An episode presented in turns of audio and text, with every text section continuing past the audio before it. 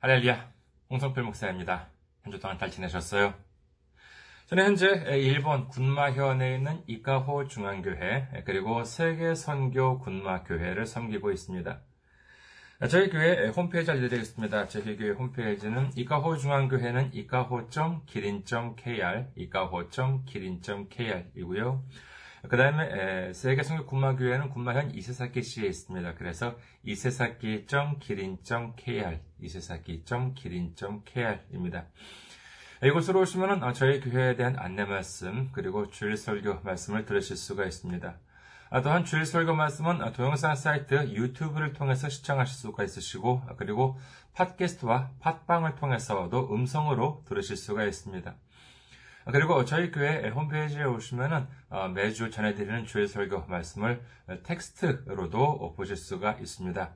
여러분들의 참고가 되시기 바랍니다. 다음으로 저는 현재 기린 선교회를 섬기고 있습니다. 그리스도의 기 그리고 이웃의 린 그래서 그리스도 사랑 이웃 사랑 기린 선교회입니다. 기린 선교회 홈페이지는 기린.kr k-i-r-i-n이에요. 기린.kr 기린.kr로 오시면 되겠습니다. 여러분들의 많은 방문 기다리고 있겠습니다. 다음으로 저희 교회 메일 주소 알려드리겠습니다. 저희 교회 메일 주소는 기린미션 골뱅이 gmail.com 기린미션 골뱅이 gmail.com 또는 기린 골뱅이 기린.kr 기린 골뱅이 기린.kr입니다. 이곳으로 메일을 보내주시면 제가 언제든지 직접 받아볼 수가 있습니다. 다음으로 지난주에 또 귀하게 선교 후원으로 선교해주신 분들이 계십니다. 윤창조님, 신협 오현성님, 김재원님, 황규환님, 감사해요님, 일본의 부흥을님, 부산 명성교회 김성원 목사님, 그리고 예인교회의 김영수 목사님께서 귀하게 선교 후원으로 선교해 주셨습니다. 감사합니다. 얼마나 큰 힘이 되는지 모릅니다. 예수님의 놀라운 축복과 넘치는 은혜가 함께 하시기를 주님의 이름으로 축원드립니다. 다음으로 선교 후원으로 선교해 주실 분들을 위해 안내 말씀드립니다. 먼저 한국에 있는 은행이죠. 어, KB국민은행입니다. 계좌번호는 079-21-0736-251입니다. KB국민은행 079-21-0736-251가 되겠습니다. 가끔 어떤 분은 이제 일본에서 저희가 사역을 하는데 한국은행으로 보내주시면은 뭐 그 도움이 되냐라고 이렇게 생각하시는 분이 계신 것 같은데 아니에요 그렇지 않습니다. 저희가 이렇게 사역하고 여기서 이제 생활하고 사역하고 이제 그러는데 한국 카드를 씁니다. 그래서 어, 실질적으로 정말 큰 많은 도움이 됩니다. 아, 여러분들의 많은 관심 바라겠습니다. 그런 의미에서 한번 더 말씀드릴까요? KB국민은행이고요.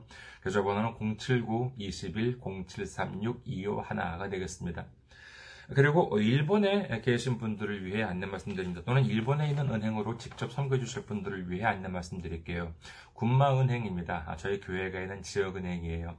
군마은행 지점번호는 190, 계좌번호는 1992256입니다. 군마은행 지점번호는 190, 계좌번호는 1992256이 되겠습니다.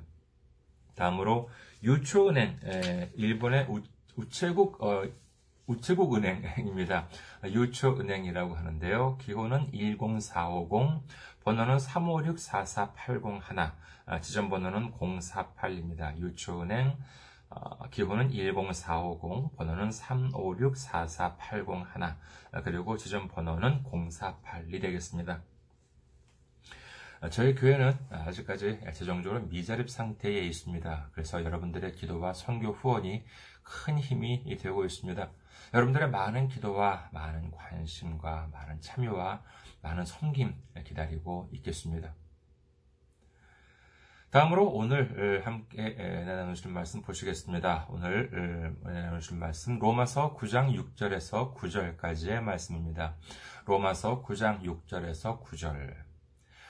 그러나 하나님의 말씀이 폐하여진 것 같지 않도다. 이스라엘에게서 난 그들이 다 이스라엘이 아니요 또한 아브라함의 씨가 다 그의 자녀가 아니라 오직 이삭으로부터 난 자라야 내 씨라 불리리라 하셨으니 곧 육신의 자녀, 자녀가 하나님의 자녀가 아니요 오직 약속의 자녀가 씨로 여기심을 받느니라.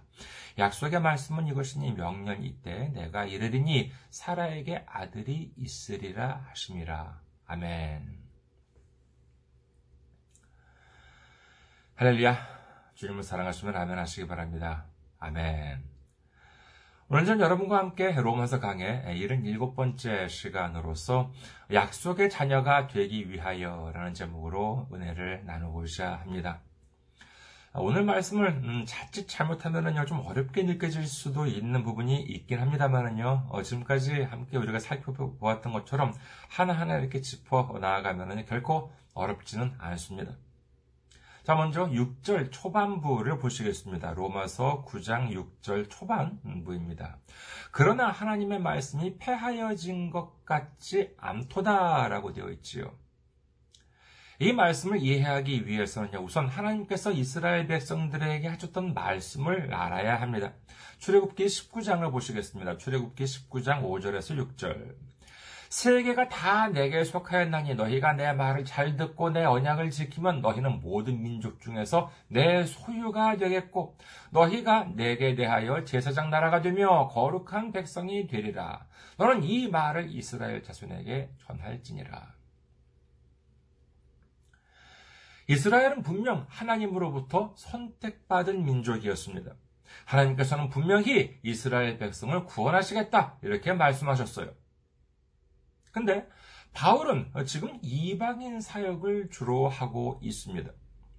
그렇다면 이제 이스라엘 사람들을 구원하고자 하는 하나님의 말씀은 무효가 되었느냐, 폐하해졌냐라고 하는 것이지요. 여기에 대해서 바울은 부정을 합니다. 즉, 하나님께서 이스라엘 자손을 구원하시고자 하는 계획이 없어진 것이 아니라 아직도 살아있다. 이렇게 바울은 분명히 말하고 있습니다. 그리고 그 다음으로 이어지는 내용은 바로 이 주장에 대한 근거, 즉, 하나님께서는 여전히 이스라엘 자손들을 구원하고자 한다라고 하는 주장에 대한 근거를 이렇게 계속해서 제시를 하게 되는 것이지요. 그렇다면 본문에 들어가기 전에, 본론에 들어가기 전에 한 가지 확인을 하고 넘어가야 하겠습니다. 로마서는 바울이 아, 로마에 있는 교회에 보낸 편지이지요. 로마서 1장 13절을 다시 한번 보시겠습니다. 지난주에도 살펴보았습니다만요. 로마서 1장 13절. 형제들아 내가 여러 번 너희에게 가고자 하는 것을 너희가 모르기를 원하지 아니하노니 이는 너희 중에서도 다른 이방인 중에서와 같이 열매를 맺게 하려 함이로되 지금까지 길이 막혔도다. 바울은 로마에 있는 교회를 방문하고자 했습니다. 그 이유는 뭐냐? 다른 이방인들과 맺은 열매처럼 당신들에게 가서도 열매를 맺기를 원한다. 즉, 로마에서도 이방인들과 믿음의 열매를 맺기를 원한다는 뜻으로 이해할 수가 있기 때문에 아마도 이 로마서의 수신인은 대부분이 이방인이었을 것으로 추정된다. 이렇게 말씀을 드렸었지요. 그렇다면 이 편지에서 하나님은 이스라엘 백성들에 대한 구원을 포기하지 않았다. 라고 하는 말을 굳이 하는 이유가 무엇일까요? 지금은 내가 비록 이방인들을 대상으로 사역을 하고 있지만은 이스라엘 백성들은 여전히 하나님께서 선택하신 백성이니까 당신들도 이스라엘 사람들 무시하면 안 된다. 바울은 지금 이런 말을 하고 싶은 것입니까? 어, 제가 예전에 어떤 신앙이 있는 일본 사람으로부터 이런 말씀을 들은 적이 있습니다. 뭐 일본 뭐 일본에 계신 크리스천들이 다 이런 생각을 가지고 계시는 않을 것 같습니다만은 아무튼 좀 생소한 말이었어요. 이 일본 분이 이제 말씀을 하시면 뭐라고 그러시냐라고 하면은요. 자 성경에 보시면은 하나님께서는 믿음의 조상 아브라함을 부르시면서 다음과 같은 축복을 하셨습니다.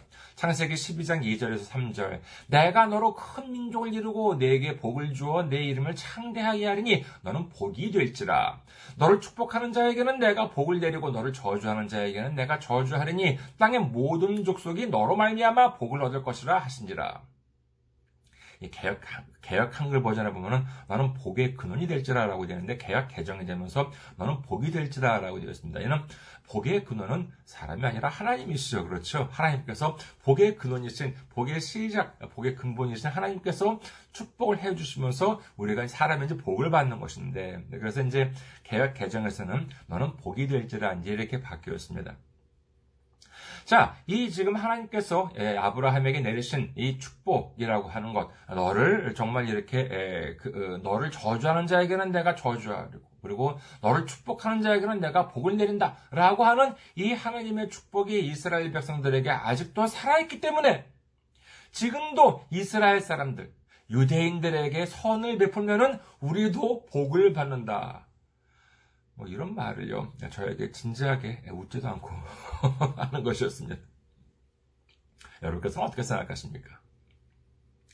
아니, 그렇다면 지금 바울이 말하는 것, 하나님께서는 이스라엘 백성들에게 대한 구원을 포기하지 않았다라고 하는 주장은 그러면은 이 편지를 받는 당신들도 이스라엘 사람들한테 잘해야 한다? 그래야 당신 같은 이방인들도, 당신들 같은 이방인들도 복을 받는다? 지금 그런 말을 하려고 하는 것입니까? 오늘 말씀 중에서 9장 어, 6절 후반부부터 9절까지 다시 한번 보시겠습니다. 로마서 9장 6절 후반부부터 9절. 어, 이스라엘에게서 난 그들이 다 이스라엘이 아니요. 또한 아브라함의 씨가 다 그의 자녀가 아니라 오직 이삭으로부터 난 자라야 내 씨라 불리리라 하셨으니 곧 육신의 자녀가 하나님의 자녀가 아니요. 오직 약속의 자녀가 씨로 여기심을 받느니라. 약속의 말씀은 이것이니 명랑 이때에 내가 이르리니 사라에게 아들이 있으리라 하심이라. 바울은 말합니다. 이스라엘에서 났다고 해서 다 이스라엘이 아니다. 여기서 자 이스라엘이라고 하는 것은 나라가 아니라 사람 이름이라고 본다면 이해하기가 쉽습니다. 창세기 32장 28절을 보시겠습니다. 창세기 32장 28절. 그가 이르되 내 이름을 다시는 야곱이라 부를 것이 아니요 이스라엘이라 부를 것이니 이는 내가 하나님과 및 사람들과 겨루어 이겼음이니라 라고 기록되어 있습니다. 하나님께서는 야곱에게 이스라엘이라고 하는 이름을 주셨어요. 그리고 이스라엘의 아들들은 12명이 있지요. 네, 그래서 이스라엘 사람들은 이 12명의 자손이기 때문에 각 지파에 속한 사람들이 바로 이 이스라엘 사람들이라고 할 수 있습니다. 야곱이라고 한다면 누구입니까? 이는 아브라함의 손자이지요. 아브라함의 아들이 이삭이고 이삭의 아들이 야곱입니다. 그렇다면 아브라함에게는 그의 아들이 이삭밖에 없었나요? 아니요. 이삭 전에 누가 있었어요? 네, 그렇죠. 이스마엘이 있었지요. 하나님께서 아브라함에게 말씀하시기를 너의 자손은 너의 자손이 밤하늘의 별같이 바닷가의 모래알같이 많아질 것이다. 이렇게 말씀을 하십니다. 그런데 정작 이 말씀을 하실 때 그에게는 아브라함에게는 뭐 밤하늘의 별은 고사하고 아들 하나도 없었어요. 그래도 하나님의 말씀을 믿고 기다렸습니다. 그런데 아무리 기다려도 아들을 주지 않으세요. 하루하루 나이만 먹어갑니다. 그래서 기다리다 못한 아브라함의 아내 사라가 말하기를 자기 여종 사이에서 아들을 낳으라 라고 말을 합니다. 그게 하나님의 뜻인지 당신이 어떻게 하느냐?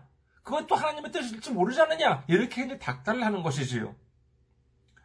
그래서 아브라함은 자신의 부인 사라가 아닌 사라가 데리고 있던 그의 여종 하갈 사이에서 아들을 낳았는데 그 아들이 이스마엘입니다. 이스마엘도 분명 믿음의 조상 아브라함의 자녀입니다. 자, 이제 아브라함은 아들도 태어났으니 이제 아예 이제 기도 응답을 받은 것이다. 이렇게 이제 알았어요. 그런데 하나님께서는 뭐라고 말씀하십니까? 창세기 17장에서 하나님은 말씀하십니다. 창세기 17장 18절에서 19절. 아브라함이 이에 하나님께 아뢰되 이스마엘이 나 하나님 앞에 살기를 원하나이다. 하나님이 이르시되 아니라 내 아내 사라가 내게 아들을 낳으리니 너는 그 이름을 이삭이라 하라. 내가 그와 내 언약을 세우리니 그의 후손에게 영원한 언약이 되리라. 하나님께서 말씀하시기를 너의 대를 이을 자녀는 이스마엘이 아니다. 그가 아니라 사라한테서 태어나는 정식 아내 사라한테서 태어나는 아이인 이삭과 영원한 언약을 세울 것이다. 이렇게 하나님께서는 말씀을 하세요. 사실 우리는요 이스 아브라함의 아브라함의 자녀다라고 하면은 이 이삭과 이스마엘만은 이렇게 생각을 하게 되는데 아브라함의 자녀가 이뿐이었을까요? 아니에요. 더 많았습니다. 아브라함의 아내이자 이삭의 어머니인 사라가 세상을 떠난 다음에 아브라함은 새로 아내를 맞이합니다. 창세기 25장 1절에서 2절 보시면은요, 아브라함이 후처를 맞이하였으니 그의 이름은 그두라라. 그가 시므란과 욕산과 무단과 미디안과 이스박과 수아를 낳고라고 되어 있어요. 아브라함은 세상을 사나가 세상을 떠난 다음에 후처를 맞이해서 아들을 자녀를 여섯 명이나 아, 낳았습니다. 그러니까 여기까지 본다면요 아브라함은 하갈과 사라 그리고 그두라라고 하는 세 여인 사이에서 아이를 낳았지요. 먼저 하갈 사이에서 이스마엘을 낳고 그리고 아내 사라 사이에서 이삭을 낳고 그리고 후처인 그두라 사이에서 여섯 명을 낳았습니다. 하나, 둘, 셋, 넷, 다섯, 여섯. 이렇게 낳았으니까 모두 아브라함의 자녀는 여덟 명이라고 할 수가 있지요. 그 여덟 명의 자손들이 말하기를 아 우리들은 음, 자기는 아브라함의 자손이다 이렇게 주장을 해도 세상적으로는 아무런 문제가 없지요. 그러나 하나님께서는 분명히 말씀하십니다. 다른 아이가 아니라 아브라함과 사라 사이에서 낳은 이상만이 너의 자손이 될 것이다. 이렇게 말씀을 하신 것입니다. 그렇다면 그 차이가 무엇일까요? 다시 말해서 이삭과 그 외의 일곱 명의 자녀들에 있어서 차이가 무엇입니까? 여기에 있어서 핵심적인 단어가 바로 8절에 나옵니다. 로마서 9장 8절을 다시 한번 보시겠습니다. 로마서 9장 8절. 곧 육신의 자녀가 하나님의 자녀가 아니요 오직 약속의 자녀가 씨로 여기심을 받느니라 라고 되어 있어요. 하나님께서는 분명히 그 외의 자녀들과 이삭에 대해서 구별을 하셨습니다. 그렇다면 어떻게 구별을 하셨냐 하면은 바로 그 외의 자녀들은 육신의 자녀요. 이삭만이 약속의 자녀, 어, 약속의 자녀다. 이렇게 구분을 하셨던 것이지요. 다른 자녀들은 하나님의 계획으로 태어난 아이들이 아닙니다. 모두 사람의 생각으로 태어난 자녀들이었던 것이지요. 그러나 이삭에 대해서는 그렇지 않습니다. 하나님께서는 이삭에 대해서 어떻게 말씀하셨습니까? 앞서 살펴본 창세기 17장 19절을 다시 한번 보시겠습니다. 창세기 17장 19절 이는 오늘 본문인 로마서 6장 9절과도 같은 내용이라고 할 수 있겠는데 하나님이 이르시되 아니라 내 아내 사라가 내게 아들을 낳으리니 너는 그 이름을 이삭이라 하라. 내가 그와 내 언약을 세우리니 그의 후손에게 영원한 언약이 되리라. 그리고 이어서 다음과 같이 말씀하십니다. 창세기 17장 21절. 내 언약은 내가 매, 내가 내년 이 시기에 사라가 내게 낳을 이삭과 세우리라 라고 말씀을 하십니다. 이삭에 대해서는 사라가 아직 임신도 하지 않았는데 이삭의 이름뿐만이 아니라 언제 태어날 것인지에 대해서까지 말씀해 주십니다. 그 이유가 다른 자녀들은 육신의 자녀였지만은 이상만은 약속의 자녀였기 때문이다. 라고 할 수가 있겠지요. 이는 뭐 본처다 아니다. 그런 문제가 아니에요. 자, 그렇다면 약속의 자녀라고 하는 것은 무엇입니까? 언제 태어날 것이다. 라고 하는 약속이 있었기 때문에 약속의 자녀인가요? 아니에요. 앞서 살펴본 바와 같이 하나님께서는 이삭뿐만이 아니라 그의 후손과도 영원한 언약을 세우겠다라고 말씀을 하세요. 영원한 언약이 무엇입니까? 그것은 바로 축복의 언약, 구원의 언약이었던 것입니다. 그렇기 때문에 믿음에 있어서 이 아브라함에 대해서는 아브라함에게서 이삭으로, 이삭에서 야곱으로, 그리고 야곱에서 열두 아들들로 이어지게 되는 것입니다. 당시 유대인들은요, 어, 자신들이 아브라함의 자손이다 라고 하는 사실에 대해서 상당한 자부심을 가지고 있었습니다.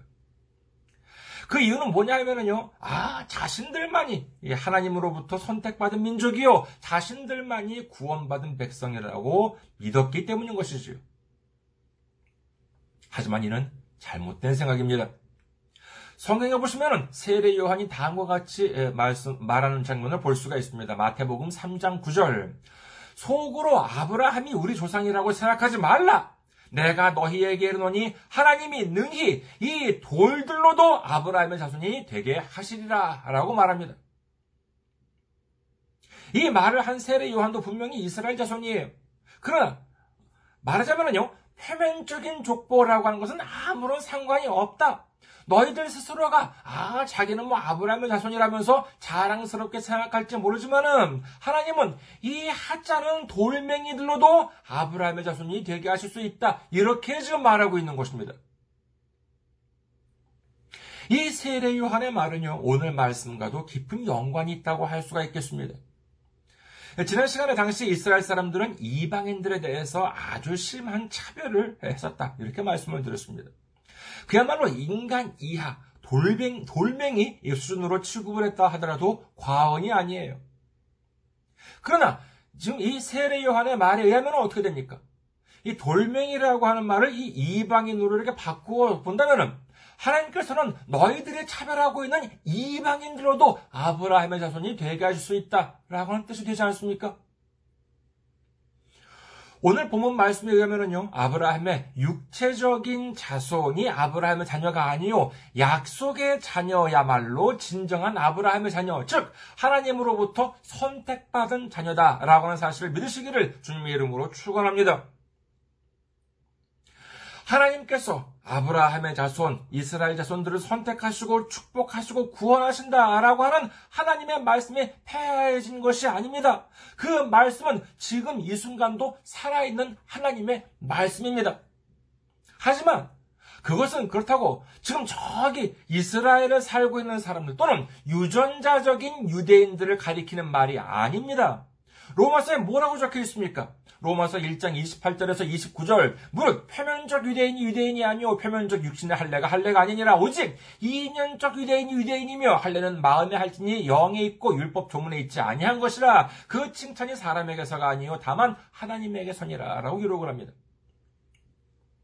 율법적으로 할례를 받은 사람들만이 유대인이 아니에요.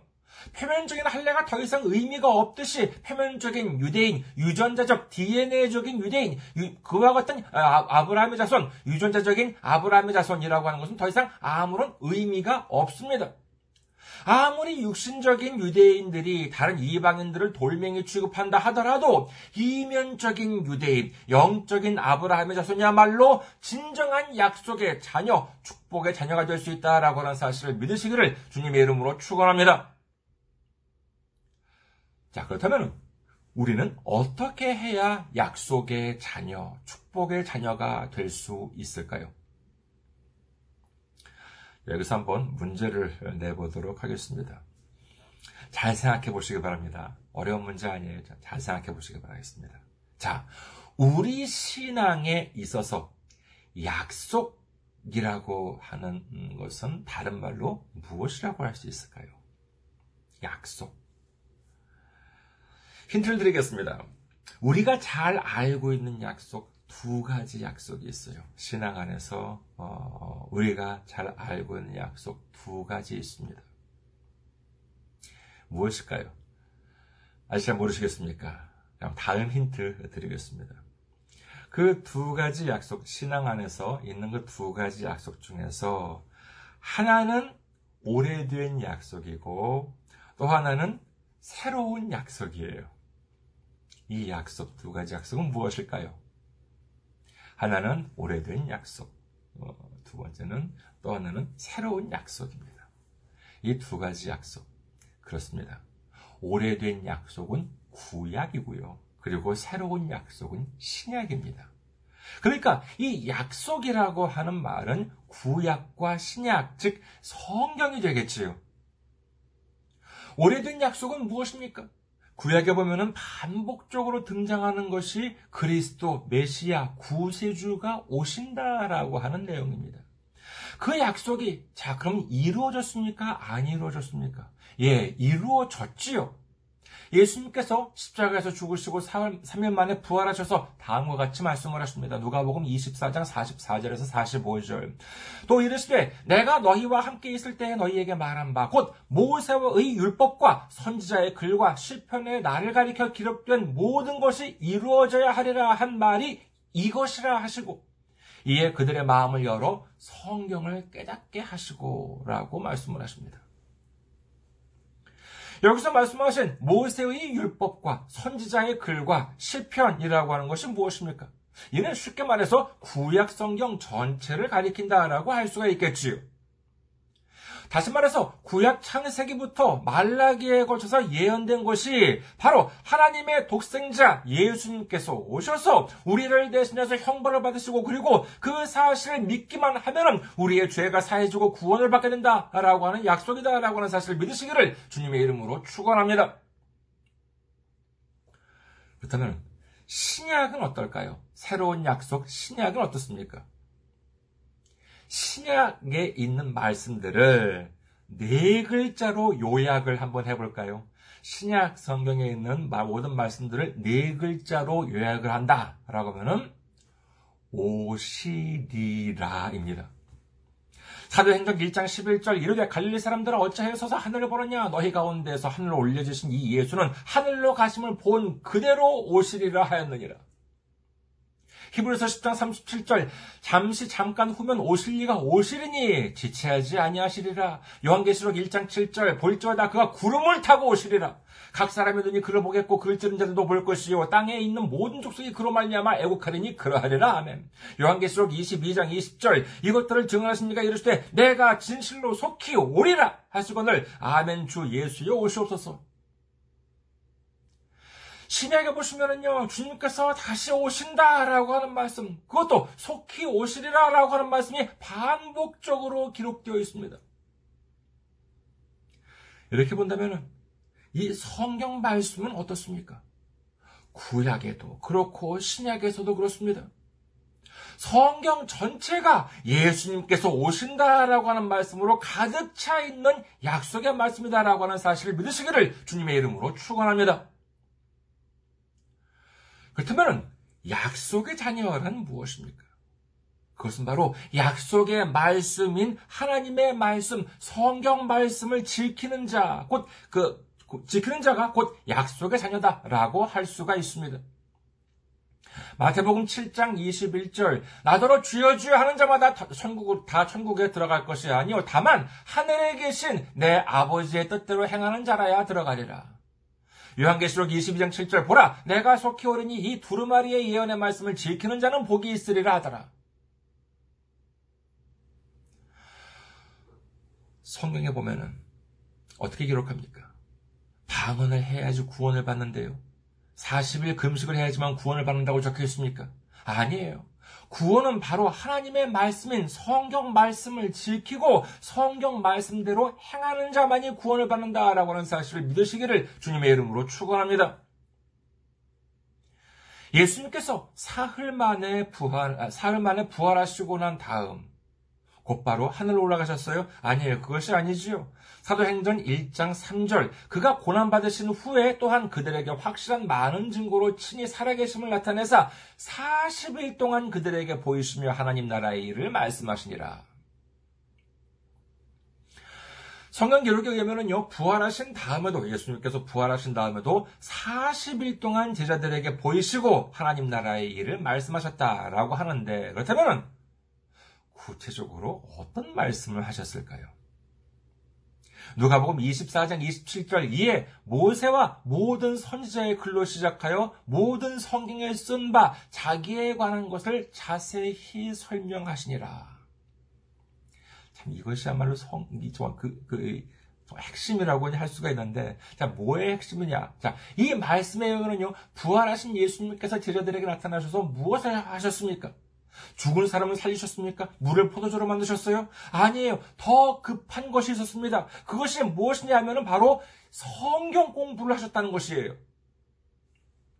정말 이 요한복음 13장 35절 성경 공부가 무엇인지 어, 아, 누가복음 24장 27절 죄송합니다. 누가복음 24장 27절 보시면은요. 이 성경 공부가 무엇인지를 알 수가 있지요. 누가복음 24장 27절 다시 한번 읽어 드릴게요.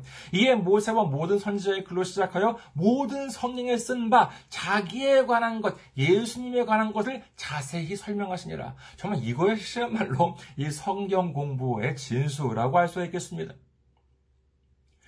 자, 하나님께서, 예수님께서 부활하셔서 성경 공부를 하신 이유가 뭐냐? 그 이유는 바로 약속의 말씀인 성경을 제대로 알고 지켜서 행하여야지만 약속의 자녀로 인정받을 수 있기 때문인 줄 믿으시기를 주님의 이름으로 축원합니다.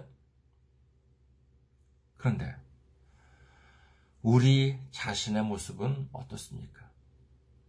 성경을 읽지 않아요. 말씀을 보지 않고 그저 자기 생각대로 행동을 합니다.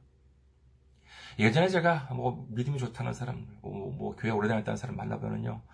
그 사람 하는 말씀 뭐냐? 맨날 귀신 쫓는 얘기만 해요. 맨날 귀신 쫓는 얘기, 맨날 금식했다는 얘기, 맨날 마귀 봤다는 얘기. 내가 꿈을 못 꿨다는 얘기. 이런 얘기만 합니다. 아니, 여러분, 성경도 제대로 모르면서 어떻게 주님을 알 수 있고, 성경도 제대로 모르면서 어떻게 제대로 된 신앙을 가질 수 있겠습니까? 마지막으로 한 가지 예, 질문을 드리겠습니다. 우리가 성경을 얼마나 잘 알고 있는지 한번 확인해 볼까요? 자, 여러분 주변에 있는 사람들은 여러분이 교회에 다니는지, 여러분이 예수님을 믿는 사람인지 무엇으로 알아본다고 성경에 적혀 있습니까? 다시 한번 질문 드릴게요.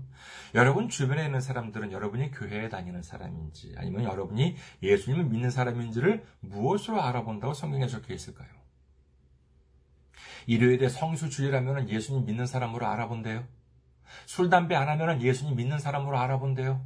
40일 금식하면 믿음이 좋은 사람이다. 이렇게 주변에서 여러분들 알아본대요. 성경에 그렇게 적혀 있습니까? 만약에 그렇다면요, 일요일에는 하늘이 무너져도 다리가 부러져도 가게 문은 닫아야 되고 교회는 가야 되겠지요. 술, 담배를 안 하는 것은 물론이요. 그런 사람 근처에도 가서는 안 되고, 그리고 굶어서 쓰러지는 한이 있더라도 40일 금식은 해야 되지 않겠습니까? 그렇다면 예수님께서 그렇게 말씀하셨습니까? 나를 믿으려면 그렇게 하라고 말씀하시던가요? 요한복음 13장에 보시면은요, 예수님께서는 다음과 같이 말씀하십니다. 요한복음 13장 35절. 너희가 서로 사랑하면 이로써 모든 사람이 너희가 내 제자인 줄 알리라. 그렇습니다. 다른 것이 중요한 것이 아니에요.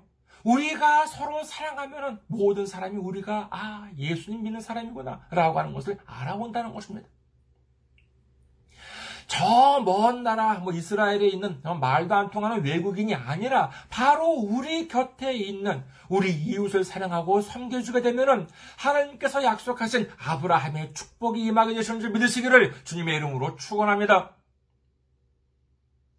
이제 우리는 약속의 자녀, 축복의 자녀, 선택받은 아브라함의 자녀로서 약속의 말씀인 성경 말씀을 깨닫고 그리고 우리 이웃을 사랑함으로 말미암아 우리 주님께서 부어주시는 축복을 넘치도록 받으시기를 주님의 이름으로 축원합니다. 감사합니다. 항상 승리하시고 건강한 모습으로 다음 주에 뵙겠습니다.